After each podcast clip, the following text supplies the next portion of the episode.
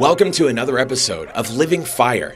Subscribe now so you never miss out on any of our latest uploads. Let's get into the video. In this video, we're going to make the case that most people should never buy a new car because the payment is preventing you from accumulating wealth. And because if you need to in three short years, you can pay cash for a really nice car that you own free and clear.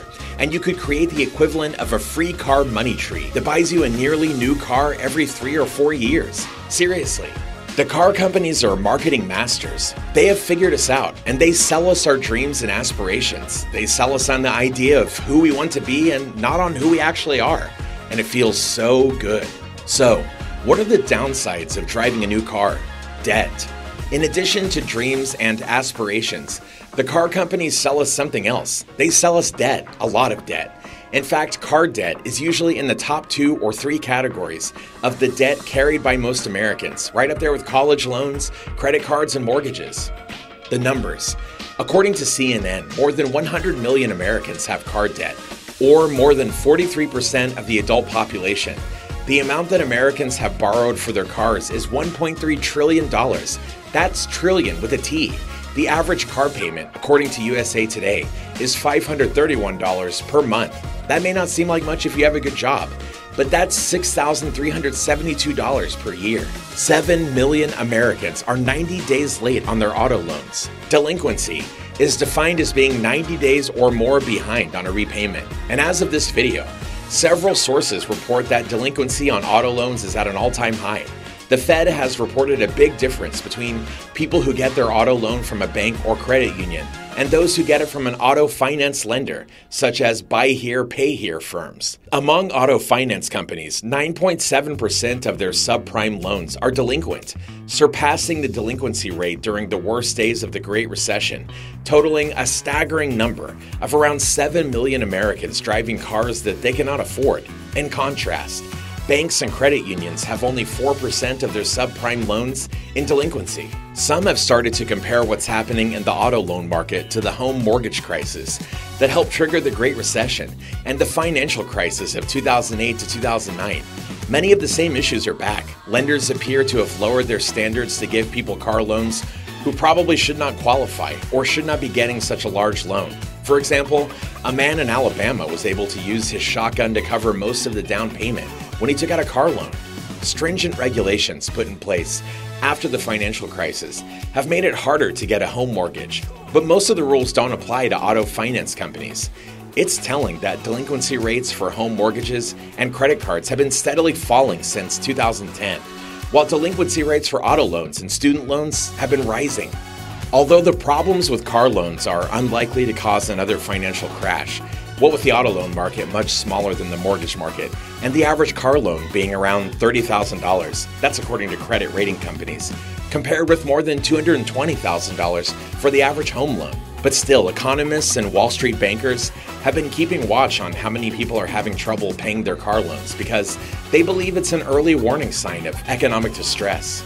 How to buy a car with cash. With a little patience, you can easily save enough money to buy a very good used car with cash by never acquiring that five hundred thirty-one dollars per month payment in the first place, and by instead depositing that five hundred dollars a month in your free car money tree account, or just by putting that car payment in a cookie jar. You can free yourself forever from the burden of a car payment. The average new vehicle loan has hit a record high, and used automobiles have followed suit, climbing to a record of around nineteen thousand dollars. So if you sucked it up for three years and paid yourself five hundred fifty-six dollars every month instead of paying off the bank, you'd have enough to purchase a very nice used car worth twenty thousand dollars with cash. No loan, no interest, no payment, no debt.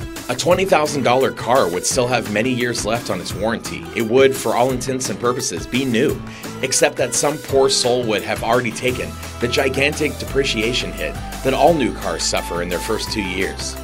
So just how much value does a new car lose? Depreciation. The value of a new vehicle can drop by more than twenty percent after the first twelve months of ownership. Then for the next four years, you can expect your car to lose roughly ten percent of its value annually. This means that a new car can be worth as little as forty percent of its original purchase price after five years. For a typical new car, the value drops six thousand dollars the moment you drive it off the lot. Can you see yourself throwing stacks of twenty dollar bills into the air as you were pulling out of the dealership? Well, if you buy a new car, you should, because that's exactly what you're doing. Slavery versus freedom. Slavery. The biggest reason most people should never buy a new car, the likes of someone like Bill Gates accepted, is because it places us in a form of servitude to the banks, a literal kind of slavery. For many workers, a new car means that you are dragging a payment behind you that is one quarter of what you take home. One quarter of your life is devoted to paying for those big, beautiful buildings the banks put up in nearly every city. Think of it, one week out of every four, you are working for your new car, working for your bank. Do you really want to pay for your car loan specialist's holiday? Do you really want to devote one quarter of your life to helping bankers fund their next trip to Monaco or to pay off their McLaren five forty C when, with a little bit of sacrifice, you can drive the car of your dreams while owning nothing to anybody, free and clear in three years? How to drive free cars for life in three years or less. You want to know how you can drive free cars for life? Well, here's how. Making the transition towards freedom. Let's say you kick the new car habit. What would you drive during those three humble years? Well, you would start by purchasing a hoopty, a paddock bomb, a car hanging on to that roadworthy certificate by the skin of its teeth, and saving a typical car payment for ten to twelve months. After less than one year, you could upgrade to a fairly nice car for cash. You can pick up a car that drives, that goes from A to B, that has seatbelts and airbags, air conditioning and heat, decent tires, and windshield wipers for one thousand to two thousand dollars. You can drop a brand new Bluetooth-enabled radio into the radio slot for another three hundred dollars. You may need to occasionally drop four hundred dollars to fix a major system, like the A C, but that's less than your friends in their sexy new cars pay every single month. Your monthly car payment is zero every month. There are no major repairs, which in my experience is most months, and your insurance will be much lower than your friends because your car's not worth very much. Gradual is good. First year, no pain, no gain. Let's be honest. The first year is going to be tough.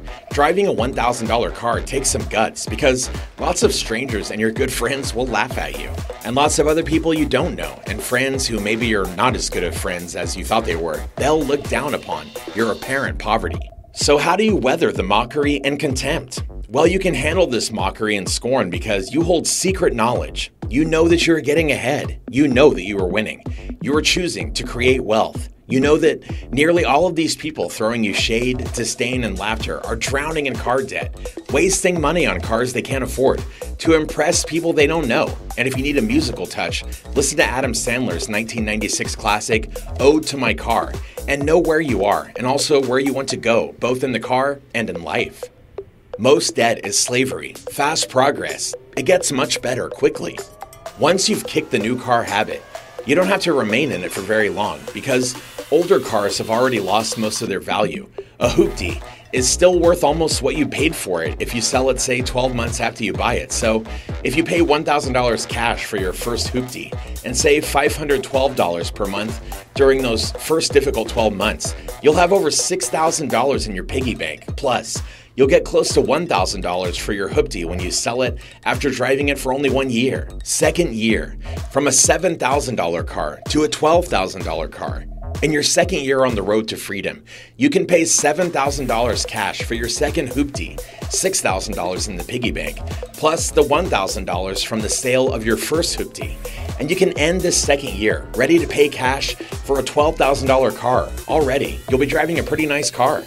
At the end of that second twelve-month period, you'll have another six thousand dollars in the piggy bank, plus the six thousand dollars plus you'll get by selling your second hoopty. Can you buy a decent car for twelve thousand dollars? Heck yeah! Third year, from a twelve thousand dollar sweetie pie to an eighteen thousand dollar hottie.